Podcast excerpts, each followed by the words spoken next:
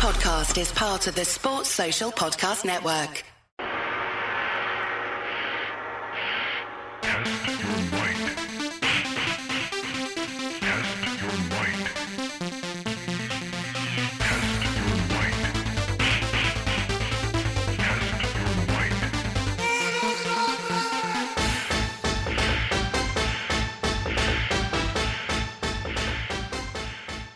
Hello and welcome to Face Off. In this one, we'll be covering the recent 2 0 victory over Chelsea. And joining me to discuss that game is my Liverpool fan, my once regular guest, but it's been a bit of a bit of a time. Mark, how are you doing, Mark? I'm very well, guys. Thank you. Yeah, it's been a while since I've been on, but good to be back on with you, mate. Absolutely. To be, to be fair, it's actually been a while since I've done one of these podcasts. But um, the unfortunate soul who is joining us as the Chelsea fan, uh, Carl hooked me up again, um, is Alex Byrne. How are you doing, Alex? Good, thanks, man. Pleasure to be here despite the result, and uh, looking forward to hopefully playing nice with you guys for the next one. Don't be too harsh. uh, but Alex, I mean, I'll have to start with you because there is seemingly a lot of questions surrounding Chelsea, not just about this game, but just the overall state of the club. Which, obviously, I don't want to ask Mm. you about the ownership and all that stuff. But I mean, let let's start with the manager then, I suppose. But what what's your take on the whole Sarri system? Because there seems to be quite a lot of fans who do want him gone. yeah, there are a hell of a lot of fans that want them gone, and like I think it's one of those. Chelsea were uh, historically we don't give the managers time, and you know success straight away are out the door. Like I know, obviously with yourselves, Klopp came in, and his first season, like I know you made the Europa League final, the League Cup final, but it wasn't exactly you know challenge for the title and everything like that. And with Sarri, the benefit of the doubt be given to him as well. He only got one week of pre-season. It took so long for Marina Granovskaia to sort everything out with Sarri and Napoli and De Laurentiis to actually get him into the club. So by the time he joined in, like the players had done pre-season. Like I mean, I don't know if you guys remember, but at the start of our pre-season last summer, Conte was actually on the training for the Mm. first couple of days. He showed up because he hadn't been sacked. So I think Sarri it's a strange one because there's two sides. I understand that people will want them out in the sense that, you know, we're not playing well. The batterings, so we got the 4 0 to Bournemouth, the 6 0 to City. Some of the games haven't been good enough, and the stubbornness to basically not change the system. I think he's done well lately to bring in Loftus Cheek and Hudson Odoi more into the frame, but it's a case of that. I don't know. I would give him another season personally myself, but if he has a transfer ban like we could do, it's going to be a ropey one. But, you know, I don't see what we do apart from him. That's the Mm. thing. I don't see who we bring in in this place. Like, what manager is going to look at that club with a potential transfer ban and go, "Yep, you know, I think that's going to be a good job for me." Yeah, I mean, you'd probably be looking at your Eddie Howe's. I mean, you've run you've run out of Oh, managers. absolutely. Yeah. I, I just saw today that we're linked with Javi Gracia, the Watford manager, great manager, but Mm. you know, we've gone from being linked with the likes of a few years ago, the likes of you know Pep Guardiola, Diego Simeone, to the Watford and bloody Bournemouth managers, as you were suggesting there. Oh, that is quite a big turnaround, to be fair. Absolutely. Um, but I mean, we'll, we'll crack on with the actual game, and and you mentioned a couple of the players who did start in, in um, Loftus Cheek and Hudson Odoi, but seemingly the um, biggest question mark, if we can call it that, in terms of who started on Sunday, is the fact that Hazard started as a number nine. I mean, does that speak more about your actual strikers than it does Hazard?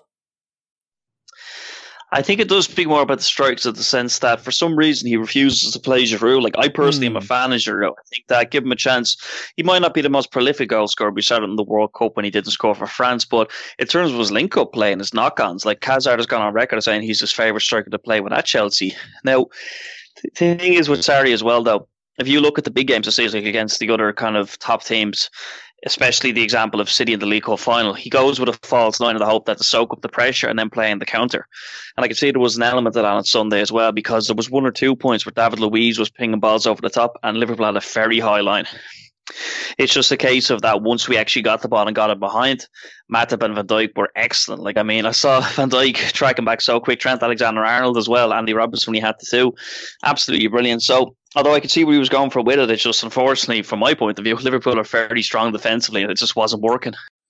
Yeah, I mean, you could you could see um, that Hazard as a false nine, he's probably not going to be the one to physically match Van Dijk, and that Yeah. you could see dropping deep probably the idea the idea there. Yes. But it, as soon as it changed, I mean, we'll come on to it later on, but it did, it did seem to get better in that. But Mark, um, I'll come to you on um, our our our team news. I mean, mo- most of it does stay the same.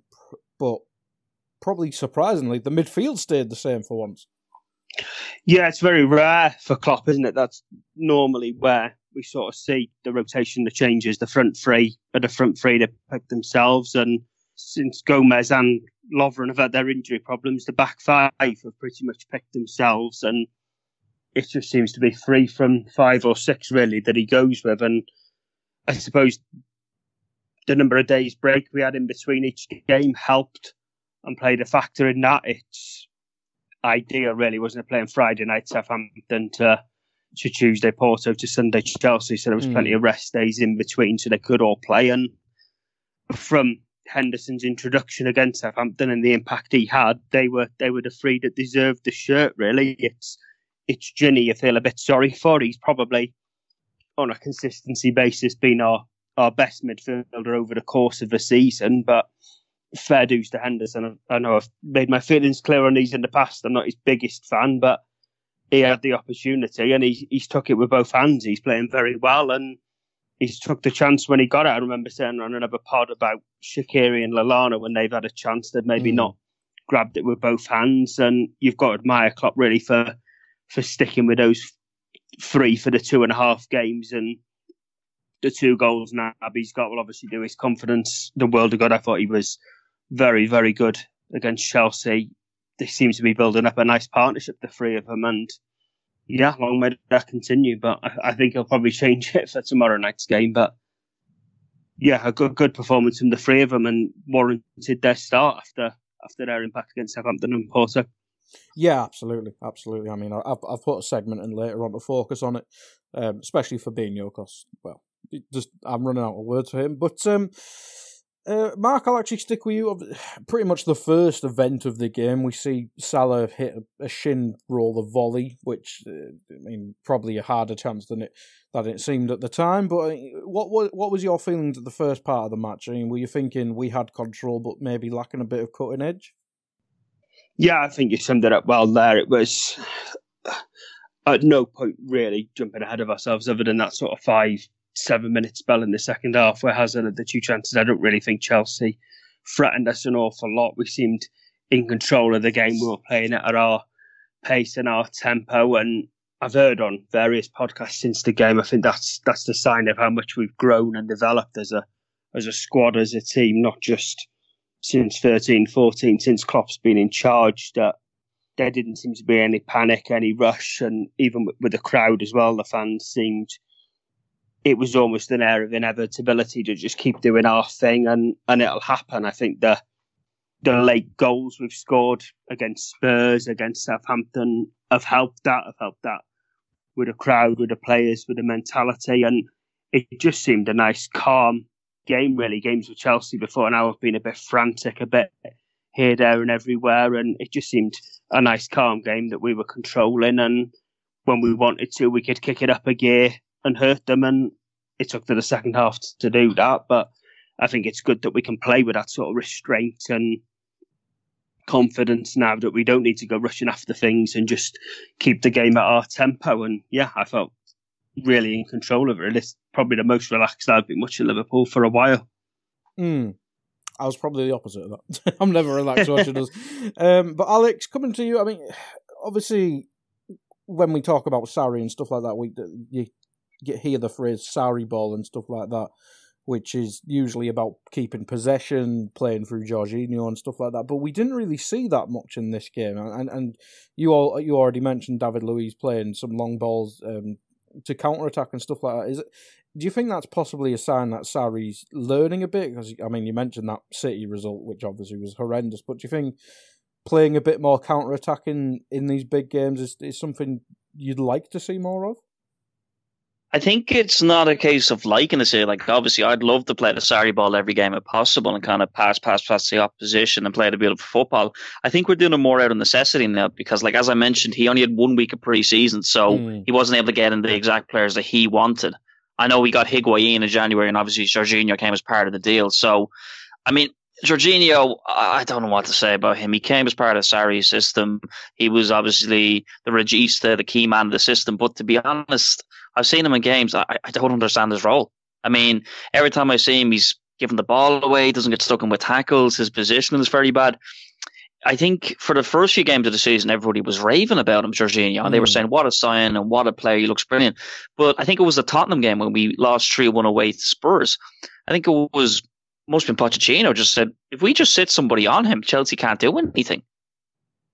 And that seems to be the thing because it seems to be passed the ball to Jorginho, and play goes for him. But if you watch his passing, like I think he has a record number of passes without a single assist in the league this season. All of his passes are either short passes or else passes back. And if you watch, he tries to play the balls over the top like David Luiz too. The balls to strikers, but I can't remember one actually landing at the striker's feet or the striker controlling it. Every ball I see him play forward goes out for a goal kick. And while we're on it, even Cesc Fabregas came out a couple of days ago, and he said one of the reasons that I left Chelsea is because I couldn't get ahead of Jorginho. He says Jorginho was basically like a son to Maurizio Sarri. So, I mean, it's almost a case of nepotism. I said about watching the season, the guy could score probably 10 own goals to be first name on the team sheet. oh, but I mean, if we expand that question, because I mean, we, we were going to mention the midfield next. Um, obviously, this Mm. Jorginho pretty much cemented, printed on the team sheet, has Yep. affected N'Golo Kante, who, for my, for my Mhm. two cents, um, his best season for me was when he was with Matic. He, he had a sitter next to him, which for me, him and Jorginho should work together. I know Jorginho's not the best defensive, but he does sit. But it's seemingly not worked at all. I mean, it's not like Kante is struggling loads in the new position. It's just that he's much better in his old position. Is, is that, am I right in there? Yeah, I would agree with you. Like, I'm going to be obviously I'm very biased, but you can disagree with this if you like. But for me, in terms of that central defensive position, I think Kante is the best around that position.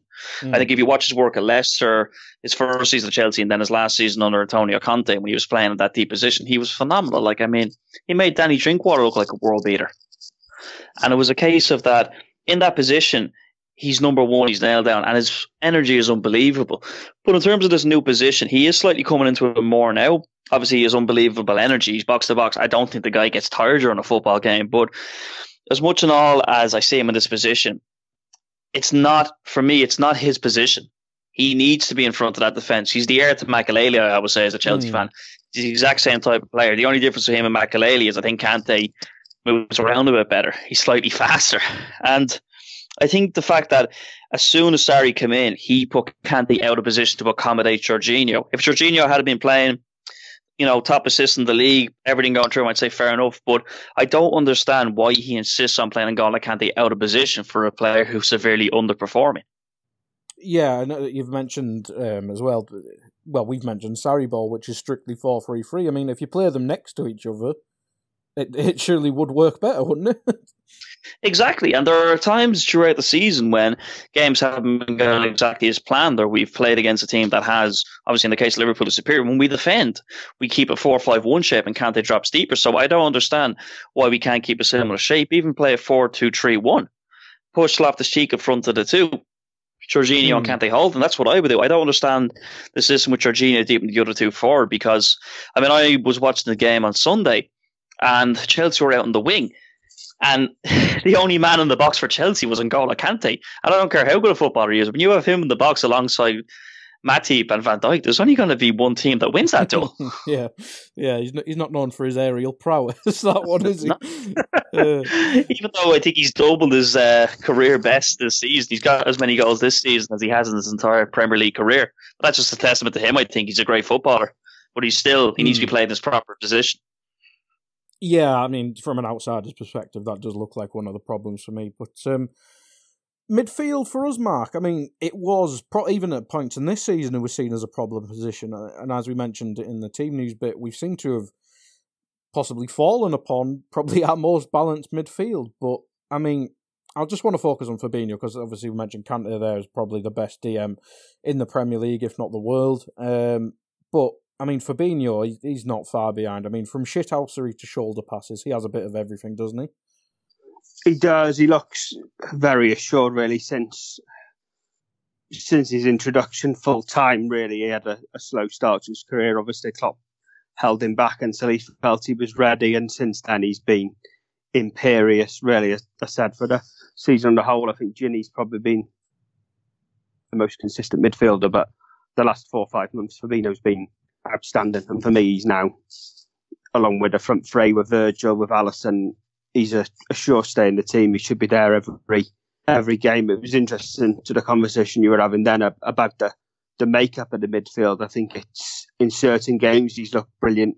With Gini next to him as like a two and a one or a four two three one, and then there's other games where he sort of played on his own and had the two like he did against Chelsea. He was he was on his own really, and then had Henderson and As attacking number eight, if you like, running off him. He just seems so comfortable either way, really, whether he's got a double pivot with Gini or with Henderson, or he's playing the role on his own and has got runners either side of him. He just brings such a calmness and assurance. His passing is, I think, it's underrated. It's superb. The, I'll always remember the assist against United for Mane's goal, that quality of passing. And I think it was Dave was saying, if you're good with your brain, you don't need to be fast. He just seems to have a habit of being in the right place at the right time. And City have got Fernandinho to do it for them. It's get the ball or get the man. And more often than not, he does get the ball, but when he has to get the man, he's very clever, shall we say, mm. with the way he does it. And it's it's not giving away cheap, dangerous fouls in positions where opposition can hurt us with set pieces. It's it's just very intelligent play, and it is a specialised position.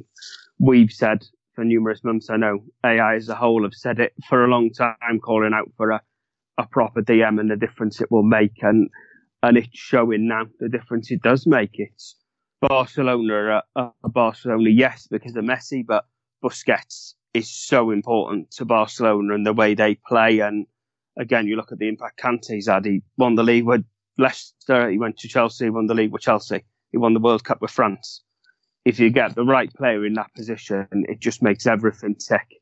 He solidifies the defence and then he's progressive and moving us forward. And we can get seven players bombing forward and just leave Fabinho, Virgil, and Matip to deal with it. And positionally, they will. And then the fullbacks can bomb on and your midfielders can bomb on. And that's how we scored that goal against Chelsea. Henderson in that position mm. is allowed and comfortable to get in that position because of how good Fabinho is at his role.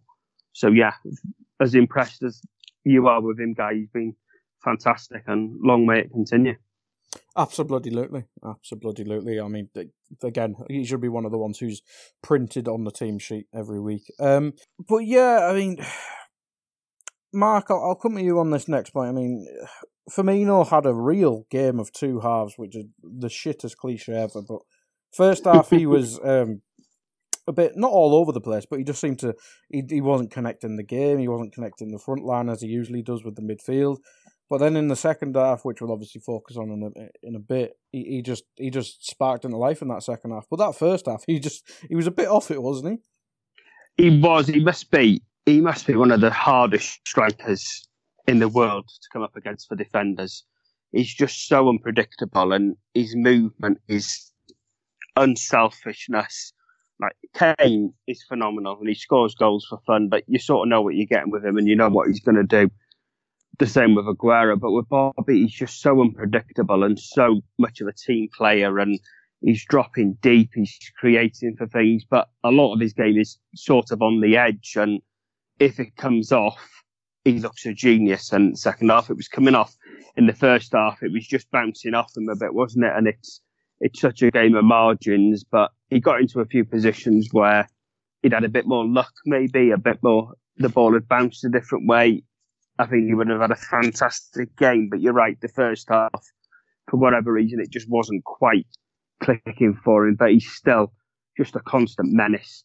Luiz had his hands full with him all game and then he just seemed to he tracks back as well, and then him and Fabinho doubling up on Jorginho. The lad, the lad didn't have a chance with the two of him, but so he's always worthy of his place, isn't he? And I think again, a, a lot of his passing, his his movement, his creation wasn't quite on the money there the first half, but he's still a massive distraction to to three players really, the two centre halves and Jorginho in this case, the DM for the opposition. You just can't take your eyes off him because of of what he is capable of.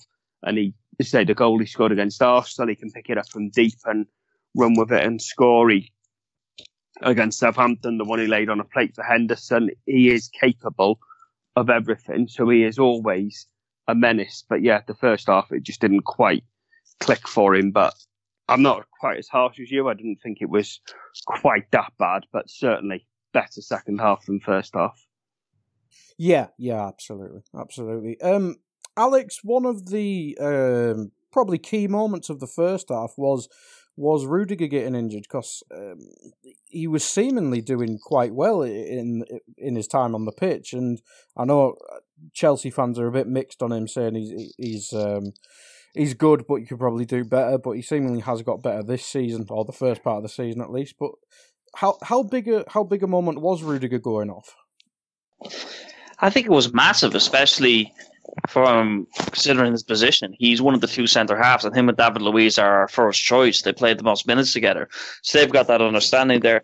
I know you were saying some Chelsea fans are a bit mixed. I personally am a big fan of Rudiger. He came in last season under Conte as part of that back three, and I think he's been really good. He's been fairly strong at the back, prone to one or two lapses sometimes, but overall, I think he's a really good player and really solid. And having the transition from the back three to the back four, he's done it very well. I it was so unfortunate to see him get injured because you know, I mean, he's a guy. He's a big guy at the back. You know, he likes to run with the ball from the back as well. He can play right back or centre back, so he can cover when Azpi is out of position as well. And I just think that was really unfortunate. The only good thing I will say is that we had Andreas Christensen on the bench and not Gary Cahill because I think it could have been a lot more than 2 0 if that were the case. As much as Cahill has been good, he, he doesn't really have it as much anymore as he used to. But, you know, I mean, the only positive I could say from that is Christensen got to play in a big game. He came on. I I know obviously Liverpool scored the two goals. I don't think Christensen was that outrageously bad. I think he's very good, very good to head and shoulders for a young guy. I think he only turned 23 there not too long ago, last week, I believe. So it'd be interesting to see him get a run of the team. But I do hope Rudiger is now for a long time. He's been one of our most important players this season. When him and David Luiz obviously, like I said, he has a couple of lapses of error, but when him and David Luiz are on it together and they have the heads in the game, they are a fairly difficult team to team to break down. The two guys, know Van Dijk and whoever he's playing with, but you know, you got to level with me on that when you're used to seeing him every week. yeah, yeah, true, true. Uh, but what what is what is the um the crack with um, Christensen? I know he kind of got overplayed a bit by Conte towards the end, but there was a lot of madness going on at that stage. Um, but he seemingly was a, a very bright spark talent who you could probably build around in the future, but he, he seemingly just mm, gone away. Yeah, see, it's a strange one because obviously he was always this bright prospect, this bright prospect. Same with Loftus Cheek, he was always this bright prospect. Now these bright prospects are still young, but they're in their early 20s. So this is the kind of time where you're like, you know, they kind of want to be starting a few games and starting to get a bit of a run in the team. Last year with Conte, it was weird last year with Conte. Basically, if you remember, we lost 3 0 away to Rome in the Champions League in the group stage last year. Mm. And David Luiz basically questioned Conte's tactics and he didn't play again for the rest of the season. So from that point, Andreas Christensen was one of the first choice centre halves, and you know he had a few big games. Played against Barcelona in the Champions League. It was unfortunate that it was his mistake in the first leg of that game that led to Messi scoring against Chelsea. Um, but overall, I think he was very good. So this season, I can understand him being a bit let down. He's played in the Europa League and he's played in one or two of the league games that weren't against the top opposition. So yeah, it's, it's strange to see because I think it's just the fact that what has hurt him more than anything else is the switch from a back three to a back two. If we still had the three at the back, it would definitely be him, Rudiger, and David Luiz. I just think that the fact that he's gone for obviously two centre halves instead of three has hurt him because out of those three, Sarri just clearly prefers Rudiger and David Luiz. Yeah, and I think he's he's mentioned uh, in an interview a couple of months or weeks ago that he, I mean, obviously the transfer ban coming that players won't be leaving Chelsea. Do you think his future's elsewhere, or are you hoping he stays around? I'm I'm hoping he stays around for a couple for three reasons. Number one, again, it's the whole academy graduate. He's been with Chelsea for a long time, and we're desperate to see somebody going through. Number two, I think that he is good enough to play. Like when he was playing that back three last season under Conte, replacing David Luiz, he didn't look out of place. He's got a really good head and shoulders for somebody that young. And number three, it's a simple case of that David Luiz isn't getting any younger. This is the Mm. second stint at Chelsea now, and although he still moves around the pitch and hasn't uh, lost any of the madness, so to say, he isn't getting any younger. He's gonna, I think, believe he's in his early thirties now. So Andreas Chris and Rudiger's in his later twenties, although not old. Christensen is the one that we need to be looking at. He's 23 and he is a guy that could be around if we want him to be at the top level for the next eight to nine years. Mm. Yeah, yeah, that's a good point. I mean, centre backs do mature a bit later, don't they? Um, Mm. but we'll move, we'll move on from that. I mean, the first half wasn't th- the most exciting. That's why I'm not really talking much about the actual game. But um, Alex, I mean, we obviously mentioned Hazard playing a false nine and stuff like that. But at half time, was there any changes you you'd want or expect? I know Higuain came on about the sixty-ish minutes, but were you kind of expecting any big changes at half time? I wasn't expecting anything big at halftime because notoriously Sarri is somebody who likes to make changes a bit later in the game. I think the false nine had its advantages and its disadvantages in the sense that, you know, we weren't hoping to break. We were trying to contain Liverpool from attacking because Liverpool, I think they had 65% possession in that first half. So it wasn't exactly a chance where I got to actually analyse our attacking football much. um, it's a double-edged sword on a false nine because a lot of the time you see Hazard drifting out wide, you get Hudson Odoi, you get Willian out wide, and there's nobody in the box except N'Golo Kante. The other thing that I will say is, and this is a big problem with Chelsea in terms of half time and the second half, it's not so much the players that worry me, it's the start that we make. There's, uh, I actually was reading yesterday a statistic that Chelsea have conceded 12 goals in the first 15 minutes of the second half this season in the Premier League. So, I mean, that sets alarm bells off for me. I don't Yeah. know what Maurizio Sarri does tell them at half time.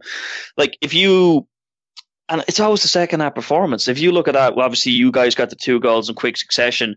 If you look at Bournemouth, we lost that game 4 0, but people forget we were nil all at half time in that game.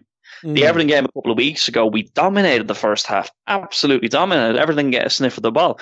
Same thing, come out with the second half, two quick goals. I think they scored a minute into the second half in that game, Everton. So I don't know what happens to those players at half time. They just seem to switch off and then straight away the op- opponents are on the attack and the game is lost in that short space of time.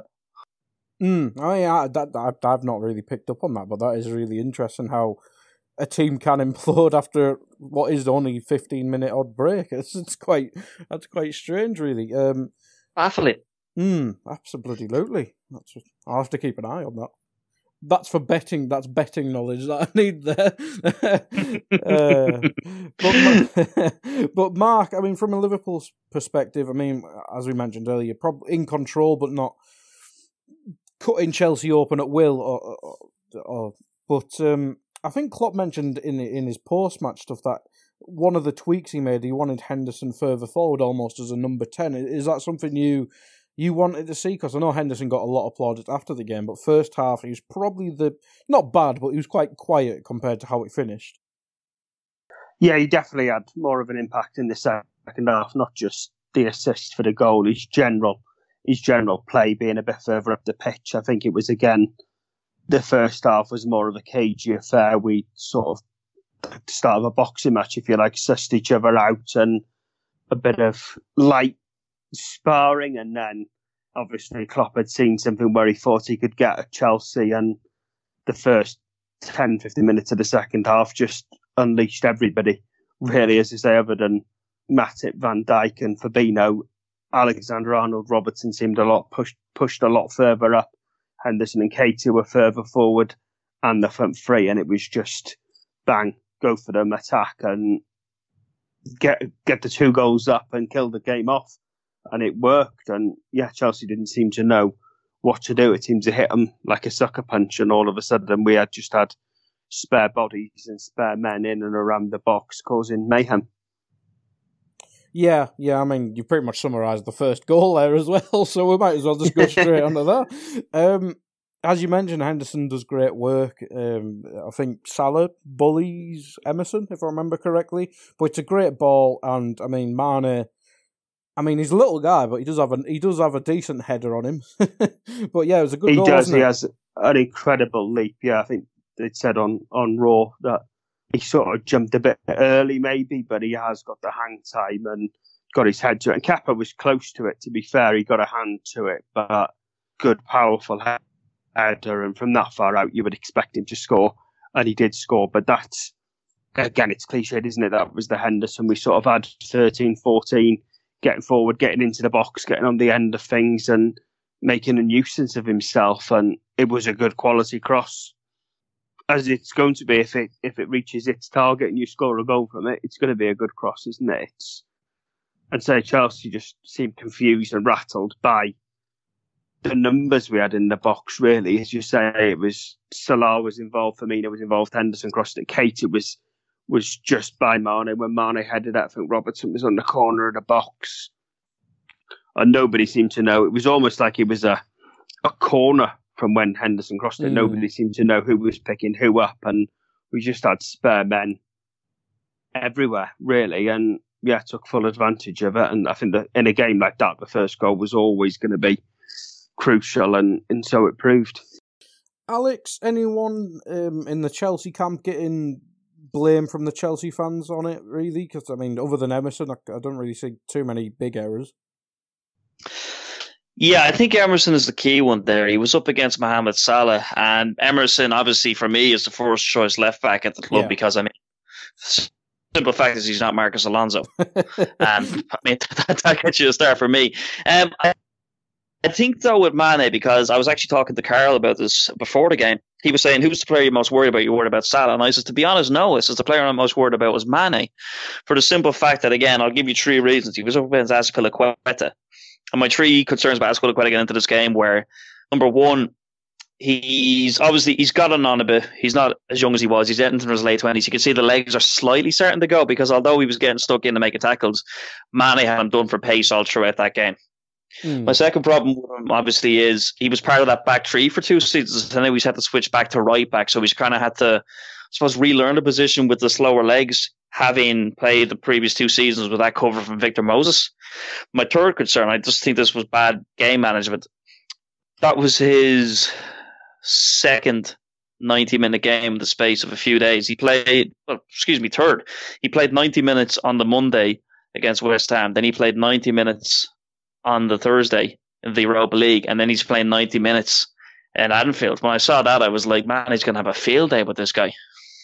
And so, as, as Just to Mann- jump in on that, Sorry, Mark, you Hmm? go, yeah? I think, as I, as I was saying earlier, when we were fortunate with our fixtures playing Friday, Tuesday, Sunday, Chelsea did have a hellish week. Really, a, a Monday night game, a Thursday away game in Europe, and then a Yep. Sunday away game. And fair enough, it was the half four Sunday, but still, to have two away games like that is very tough. And just just to pick you up on Azpilicueta, really, obviously only looking in from afar, I think for a couple of years he was seen as one of, if not the best defenders in the league. I think his ability Mm. to play right back, he started at left back at Chelsea, didn't he, when he first came in? Because Ivanovic was still Yep. right back and then playing the right sided centre back of a back three. What has happened to him? Because he does seem this season to have, I wouldn't say fallen off a cliff, but his performances do seem to have had quite an alarming drop from the. hi- He set himself a very, very high bar. Don't get me wrong, and he's still Mm. a good defender. But there was a number of years where he was a phenomenal fullback either side, or even centre back, and now Yeah. he, just, he does appear like he can be got at. Yes, I think it was the basic stuff mentioned there before. I think first of all his legs are starting to slightly go. He was never the fastest, but he's starting to lose energy. You know that at five to ten percent that you start to lose, you go on. It is starting to show for him, and he got used to that position. I know he's very versatile across the back three or a back four, but the fact he was so used to sitting in deep as part of that centre half position last year in the back three hasn't helped either. So I just think it's a combination of those two, and you got to remember as well it's fatigue. I mean, whatever about obviously you know the three ninety minutes in the week, as I said, I believe he's played the most minutes out of any Chelsea player this season. So I mean, that guy's got to be tired, and it's again, it's it's the preseason with Sarri. It shows one thing leading to another with the club. We don't have proper backup right back to use in this game, like because as obviously as he tired, he was tired against Sadio Mane. He was fatigued from the games he played. I would have not wanted to have seen Zappacosta up against Sadio Mane in that game. And I think the booking You- probably you played a part as well, didn't it? Hmm? The booking probably played a part as well. Getting booked was it about thirty minutes in the first half. He got yellow. Yeah, of course. And the thing with that as well, I just think that was frustration. He knows himself. He's not at the level that he needs to because, as you said, he set the bar so high for himself. He's probably disappointed in his own performance that, you know, the mind wants to go, but sometimes the body is saying, I can't do it. I forgot Zappacosta existed. so does the Chelsea fan sometimes. oh dear. Uh, but in other news, Ashley Young has played left back against Lionel Messi tonight, so hopefully this won't jinx it. But oh my god, I can't wait for this game. Uh, but uh, that's the first goal. But uh, Mark, I mean, I'm, I've only got to really ask you one question about this goal: which is better, Sturridge or Salah? Salah. Ah, you're wrong. You're so No, wrong. Salah's got it was it was a phenomenal goal. I was in the pub watching it. I don't I normally watch it at home, but I was in the pub watching it, and it was just it was just phenomenal. From the moment it left his foot, it was just rocketing in the top corner. That Sturridge's goal was very good, but no, Mo's goal, and I think I must be on five six hundred times now. I've watched it since Sunday. I just can't stop watching it. It's unbelievable. But again, I don't think I don't think he probably tries it, or I don't think it goes in if he doesn't get the goal against Southampton. I think that is just giving him. It's the fiftieth goal was obviously weighing heavy on his mind. It's lifted that weight now. He's gone into the game confident, and after the week he'd had, which we, we won't dwell or mention the unsavoury incident. Every club's got dickhead fans, and that's a part of life, unfortunately. But what a response! And yeah, that's that's one of his best goals he scored for Liverpool, in my opinion. Oh god, yeah, yeah. I mean, he's not one for thunder bastards, but it'll do me. Um, No, he's not. He's got a couple last year, didn't he? Sort of the Mm. one against Everton, the first one against Roma, in that sort of vein. But it's not a, a most special, if you like. It's not one you'd associate with him, a typical Salah goal. But what a goal! What a goal! That's unsavable. I heard somebody, I can't remember it was, trying to blame Kepa for it, and he was in the wrong starting position, and he should have been a foot over to his right, and then he saves it he could have been stood there. I don't think he's saving that. The power on it and the swerve on it, that's that's unsavable for me. you have to find out who said that and call them Okay. stupid. well do. because that's that's that's amazing. But yeah, um, I mean, I I can't add anything to that. I mean, literally in the agenda, I just put all my costs. What what else am I going to put? Um, but Alex, uh, this seems to be not well. It didn't turn out to be a turning point, but it did seem to spark a. A, an attempt at a comeback um, with um, Hudson Odoi going off for Higuain, but just on Hudson Odoi because he obviously he's been linked with Bayern. I mean, he's even been linked with us, but I doubt that would happen. Um, how how good is he? I mean, it's very hard to know at this stage because I think he's eighteen or nineteen still. But do, do you think he's good enough now to be a starter at Chelsea? I know the wide options outside of Hazard aren't great, but do you think he's ready to start at Chelsea? Yep. I think 100% he's ready to start at Chelsea. I saw Hudson Odoi play last season. I was over at the bridge. It was actually a pretty bad game to go to. It was when we lost 3 0 to Bournemouth at Stamford Bridge. But the one bright spark from that game was Hudson Odoi came on, and I watched him and I says, This guy's unbelievable. He came on and he was beating players one, two, three, putting balls in. I was like, Where's this guy been? And obviously, Chelsea played Arsenal in the Aviva uh, just last August in a friendly game before the season started, and Hudson Odoi started on the left wing. And I mean, he made Hector Bellerin look like a, an amateur. He made Hector Mm. Bellerin think about retiring that game, I think. So for me, as good as Willian and Pedro have been over the last few years, you got to look at the fact that they are the two oldest wingers in the league, or if not the two oldest, two of the oldest wingers in the league, and they have been great over the years, but they're just they can't do it anymore. And again, it's the same thing, you know. The body just isn't what it used to be, and I think Hudson Odoi he falls into the same bracket as Loftus Cheek. You know, we're desperate to see an academy graduate go through, but for me, he's good enough. He's absolutely good enough. I mean, Bayern Munich aren't just going to bid forty million for you because you know they think, ah, who will we go for? I mean, they clearly see something that the rest of us see, and Mm. I'm glad he's getting a game now. But I just hope it's not too little, too late. I'm, I'm desperate to keep this guy at Chelsea because I think he is the real deal. And wh- where do you think his best position is? Because I've seen people say it should be on the left, others on the right. Because obviously on the left he's got quite a big obstacle ahead of him to get ahead of at the moment. So where where do you think his strongest point is? And if if the inevitable happens and Hazard goes to Real Hmm. Madrid, do you think he would be your starting left-sided attacker next year and Pulisic from the right?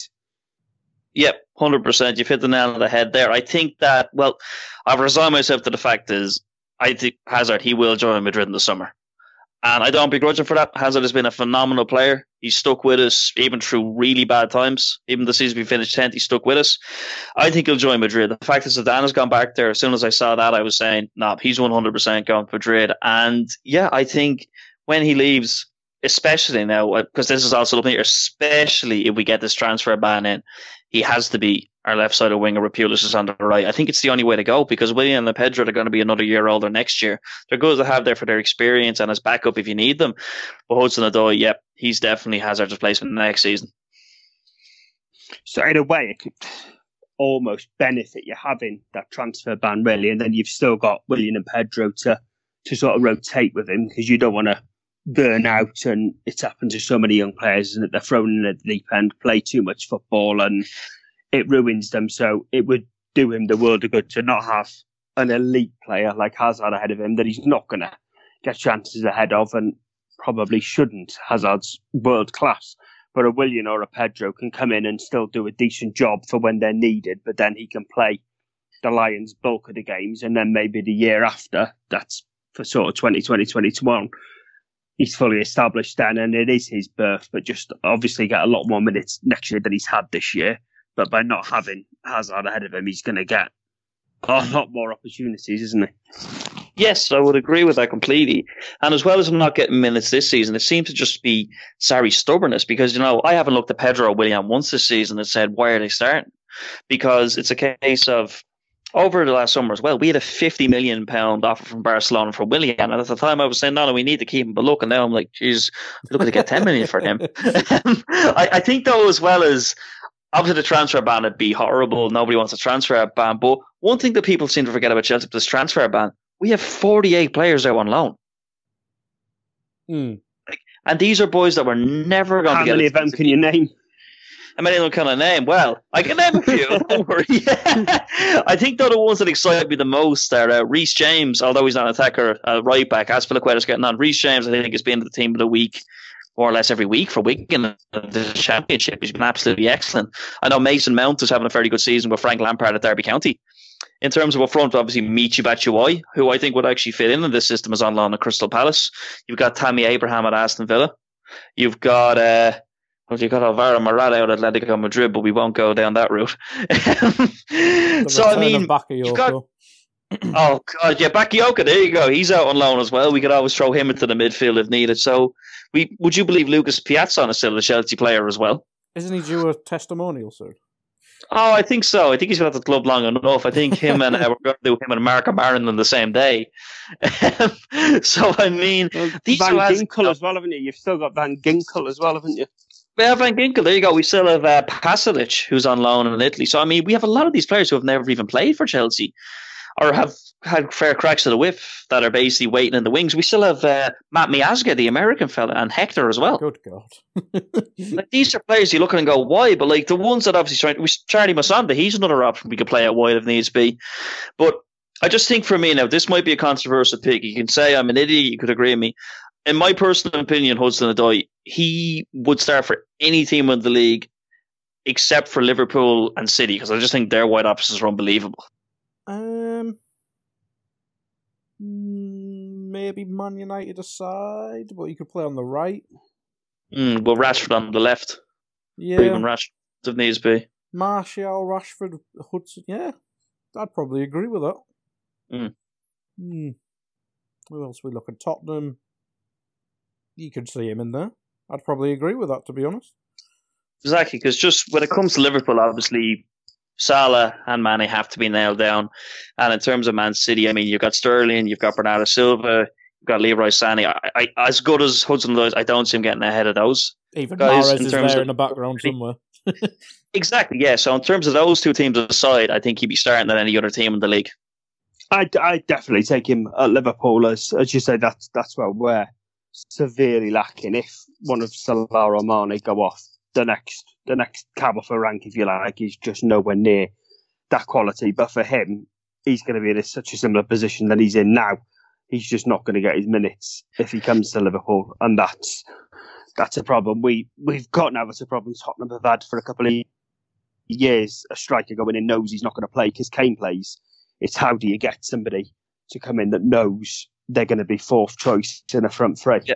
and convince them that you, well, you're going to get minutes because I think Klopp does overplay the front three because they play pretty much every game they start and he doesn't really take them off an awful lot even when the game's won. So if you had an option like that on the bench, it would be phenomenal and that's when you start getting to squad depth like City have got. As you said, they've got Mahrez and Bernardo Silva. If Sterling and Sane start, and they're picking two from them four, we're picking three from three every game. But he's not Exactly. going to come to Liverpool, is he? One, you're unlikely to sell to Liverpool, and two, he knows he's going to be in a similar boat than what he's in now. He's if he does move, he's going to want to move to somewhere where he plays like like Sancho's done. He's gone to Dortmund and he plays now week in week out, and look at the impact that's had on his career. Yeah, and that's correct. I believe he's looked at uh, Jadon Sancho. I think a lot of kind of young English players looking back on, you know, we don't have to stay in the Premier League. There are, other opportunities out there that we can go for. And I mean, Hudson Odoi, he's, I believe he's only 19 years old. I mean, he's only going to get better. He hasn't even started to reach his peak. He's still just that young raw talent that needs to be playing minutes and needs to be given a chance. And I know Sarri was saying he's not ready, he's not ready. It's like, yeah, but the only way he's going to get ready is by getting minutes and being on the pitch. And as well as that, I mean, not only the 40 million bid from Bayern Munich, they've come out and they've already offered him. They've said, look, you come to us, you've got the number 10 jersey. So what's because Arjen Robben's leaving at the end of the season. What sort of a vote of confidence is that to a guy that age? He's thinking, you know, I could go to one of the biggest teams in the world and be one of their star men. Free league title as well. Yeah, exactly. uh, but um, probably the other biggest talking point. I mean, we meant you mentioned him slightly there. Hazard, obviously the negative and probably going, but I mean, once once Higuain came on, he went back to his normal position. Um, I mean, he really sparked into life. I mean, might have only been a 10, 15 minute spell, but he, even in the first half, he was certainly Chelsea's best player. But um, I mean, the first chance he hits the post, if I remember correctly, and the second one Alisson saves. I mean, probably should have scored one of them, but Yes. I mean, what? Firstly, your your thoughts on the chances, and secondly, obviously a lot on football Twitter about Hazard being the best player in the league and third best player in the world, and I think Carragher's kind of added to that on Sky Sports News as well. Um, but where where do you stand on that? Do you think Hazard is the best player in the league? Well, again, I'm probably biased. I, I think. I, yeah, see, even as a Chelsea fan, it's difficult. I would say yes. When you see the likes of him against West Ham, if you watch him in that game on Monday night, that first goal he scored, he took on half the team, you look at that and you think to yourself, what a player. You'd pay to watch him every week. But the thing with Hazard is he's so much potential. I don't think he realizes how good he is sometimes. Like, sometimes you see him on the ball and he's trying to lay it off for people and trying to help his teammates, and you're thinking, you know, just be selfish. Like, just go yourself and score like he did against West Ham. He says, no, I'm going to take the spot and run at it. I think that obviously you've got other players. You've got the likes of Mo Salah on his day. It's unbelievable. You've got Kevin De Bruyne on his day. It's absolutely unbelievable. But I think if you get Hazard on tune and really up for the game and his head really in the game, I, I don't see anybody who can cope with that in football. He's just he's so so so good, and he can do what he wants. It's like a kid in the playground. You see him sometimes beating the player, going back and beating them again for fun. Mm. See, this is where I'm going to jump in now and show my Liverpool ba- bias. I think you've almost answered my question there, my point about Hazard then, with you saying if you get his head right and you get him in the game, I think that's what lets him down. The e- every player is inconsistent, even Messi's inconsistent, and as he's Yeah. off game, I think Hazard is so hot and so cold. Yes, And I think in and around the League Cup game where you beat us, for a few games up to that, he was just not interested and wasn't performing. And then he comes on and, and rips us a brand new one. Influences the game, scores, creates one, and then goes on a run and scores like that. But for me to be the best, you, you can't have that attitude of, I'll, Yeah. I'll turn it on when I want to turn it on. Even when Mo went through that run when he didn't score, he was tracking back and making tackle at left back and he was involved in the game. And the desire always seems to be there with with Salah, with Kane, with Aguero, with Hazard. He just seems a bit petulant at times, and he just if he can't be bothered, he can't be bothered, and, and that's it. And I think that Yeah. lets him down because when he is on it, he is unplayable and he is a phenomenal player. But I think his attitude lets him down. The ability, no question, he's world class. But I think Yeah. to be the best in the league, I think that lets him down, and that rules him out of the conversation for me. Yes, and I think sometimes what works against him is, although it is a good character trait to have, you see it in his interviews and everything. He's very laid back about things. He's very chilled out. So I think sometimes he doesn't take things that seriously. The only thing I will say about in terms of you saying he was petulant, the perfect example of that was the 2015 to 16 season where we finished 10th. I mean, he won the player of he was the player of the season before that 2015 when Chelsea won the league under Jose Mourinho, and then the following season just you look at this guy and you're thinking what happened? I think he scored his first goal in January that year, and we were all looking going what's going on? Like you're not playing. Like I don't understand how that can happen to a player who was at that point you know saying the best in the league. Could be one of the best in the world, definitely in the top three at that point, and then to fall off a cliff like that, and just because of you know upstairs even when you saw him sometimes when Tony or Conte, there'd be some games where he'd be walking around the pitch and then other games where he'd be absolutely phenomenal. So, I mean, I love Hazard. I think he is going to go down as a Chelsea great. I think he's going to go down as a legend of Chelsea for what he's done and the ability he has. He's so much raw talent. But as you said, sometimes it's it's just the mental side of the game. You got to think yourself, come on, man, you know, you got to do this. You got to pick your team up and go with them. Yeah, I think uh, you saw him even after the game, sort of laughing and joking with with Mo really, and I know it's yeah. it's not as much of an important game to you as it was to us because we're going for the league. Yes. But you're still in a battle for top four, and you've just Yeah. lost. To, so let's, let's be honest, since 2004, 2005, there has been a rivalry with Liverpool and Chelsea. We've played each other that much. We were competing for the same European trophies more so than the league because when you were winning leagues, we were way off the pace. But that would piss me off to see one of our players laughing and joking with an opposition that close to losing. And then you think, well, yeah, it's partly his fault because he damn tools, but he's stuck with Chelsea for what, two, three seasons? You've been out at the Champions League and the Europa League. Yeah. And he could have gone and he hasn't and he has stuck with it. And when he's on, on fire and his head's right, he is unplayable and he's a Mhm. great talent, but it just must be so frustrating that he can have prolonged periods like that. It drives us a bit mad. Mane seems to go on these runs for a couple of months a year where he can't buy a goal, but the effort always seems to be there with with Hazard. It just seems he can turn the effort off, and that's just to me, you just can't forgive that almost. That this, hmm. as you say, down tools. Mourinho got the sack, and then he picked tools up again and decided he wanted he wanted to be the best player in the league again, and that that's not right. That Yeah, And that is one thing I will say. Your point there about Hazard, like he has down tools, but that's why I don't begrudge him if he does leave in the summer, which I think he will. There have been points where he could have left. He could have said, "Look, I'm not doing this. This is fine. This isn't for me anymore." But he stuck with it because he was happy at Chelsea. He was happy with life in London, and he didn't want to change. And he was committed to the club, and I respect that. I've got massive respect for that. So I just think that when you see him, like you see him kind of deeper in the pitch, you get the ball, you get past one or two players, you go on a run, lay it off, and you're kind of thinking, man, like this is incredible. Like keep doing this. And yeah, he kind of goes on a run where it's like you know Hazard no goals in the last eight nine games. Then still like against Wolves, for example, I don't think he'd scored for a few games, and then all of a sudden, 93rd minute ball on the edge of the box, cut inside, bang, bottom corner, more or less for the whole team. And you're like, where was that? No, I was just going to say it must be frustrating that yeah, you can you can have that ability and not not showing it as often as he could should perhaps. But yeah, on his day, unquestionable talent. But big time. I think he's absolutely phenomenal, but it's just a case of like what's going to happen today, which side he's going to show up because on his day, which should be every game, he really can win a match for you by himself. He's that good. I agree with everything here. I'm just going to have to throw Van Dijk in here.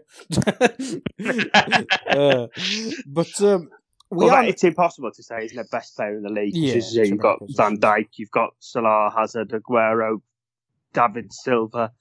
It depends what you're looking for from a player. There's, there's a lot of very good players in our league. It's probably. And I know there's been a lot of. The- That'll be Moreno. Absolutely, hundred percent. The better Absolutely. version of We Alonso. still have to see Bak- we still have to see Bakayoko coming back too. Uh, but uh, we are near an hour. Um, I was going to ask about the rest of the half, but literally nothing happened because I think we just passed it around midfield after that mad 10 15 minutes. Um, but, I mean, just one more question on, on the Chelsea front, then, I suppose. I mean, what what's next for Chelsea? Uh, Not in terms of fixtures and stuff like that, but do you think the focus will be on the Europa League, or do you think the top four is still the priority, or do you think with I think you're pretty safe past Prague, if I remember correctly. But do you, do you think the Europa League focus is there? I think personally, it has to be the Europa League focus for again a few reasons. It's a case of firstly, top four isn't in our own hands.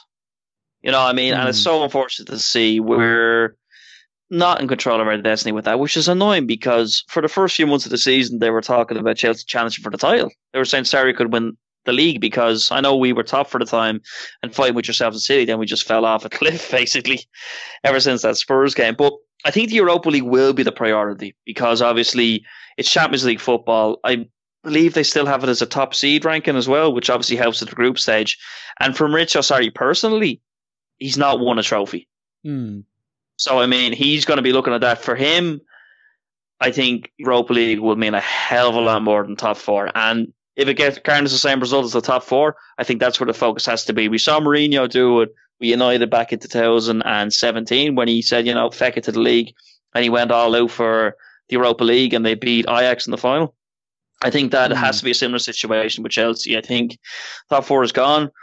Obviously, try and go out and beat United. Who doesn't want to do that? And you know, fight as hard as you can for the top four. But I think the Europa League is the more realistic opportunity. Even then, if we do make that final, you got to imagine it's going to be Napoli or Arsenal. That's going to be a really tough game because Arsenal are really starting to kick into gear a bit more under Unai Emery. Yeah, I mean, if it's Chelsea Arsenal in the final, that I mean, there's there's Arsenal fan TV that I, I need that content. uh, put it this way, uh, I think is- would be phenomenal. I can just picture if United and Spurs finish third and fourth, and then if Chelsea and Arsenal finish fifth and sixth, I mean the Europa League final. Like that'd be oh god, very entertaining television. I'd probably actually watch that. I want. takes a lot to make me watch Europa League football, uh, but yeah, I'd watch. I'd probably watch that. Um, but Mark, from our point of view, I mean, we've got Porto tomorrow, so this pod will probably be past that anyway. So I don't want any big outlandish predictions on that because we'll look like twats, um, just in case. But in terms of the league, I mean, I think we've got Cardiff on Sunday, then Huddersfield, which on paper is probably your dream fixtures. Touch wood. Um, but what what's next for us? Do you mean we just got to focus game by game, really, haven't we? Absolutely, yeah. I'd be intrigued to see what team he goes with tomorrow night. Henderson came off, didn't he, with a with an ankle knock? I know I've read today that he's travelled and he said he's he's fit and okay. I think again, I wouldn't be surprised to see Lovren come in for Matip just to give Matip the rest. Possibly give out Trent a rest and put Milner at right back because Robertson missed the first game and to give the other fullback a rest ideally maybe give one of the front three a rest, but again, 2 0's a dangerous scoreline, so maybe go out and try and get an early goal and and again then you can use your bench wisely and, and give them a rest. Again, depending on when this comes out, that could well leave me with a egg on my face. And then Cardiff, Warnock, Warnock hates Liverpool as much as I hate him. And he'll be desperate. He'll be desperate to do one over us. Again, they're playing Brighton tonight. That's kicking off tonight. So depending on the result they get there, they could be dead and buried by them. But he will be desperate to do all he can. He's hate, he hates Liverpool. He's always hated Liverpool, especially since his his falling out with Rafa over Rafa's team selection all those years ago. He'll be desperate to beat us, and we've we've got to treat it as though it's a Chelsea, a Man City, and Arsenal. I know you said on, on paper it's a it's a great fixture. They'll be fighting for their lives. We've got to take them seriously. We've got to pay them respect and be professional and, and get the job done. Nothing other than three points is acceptable. I think we need to win four games, get our 12 points, and see where we're at then. And hopefully, City drop a point or two along the way and we get what we're all dreaming of. Absolutely, and hopefully someone takes points off Man City as well. But we will finish up there. So thanks for joining me, chaps, and thanks for listening, everybody. Goodbye.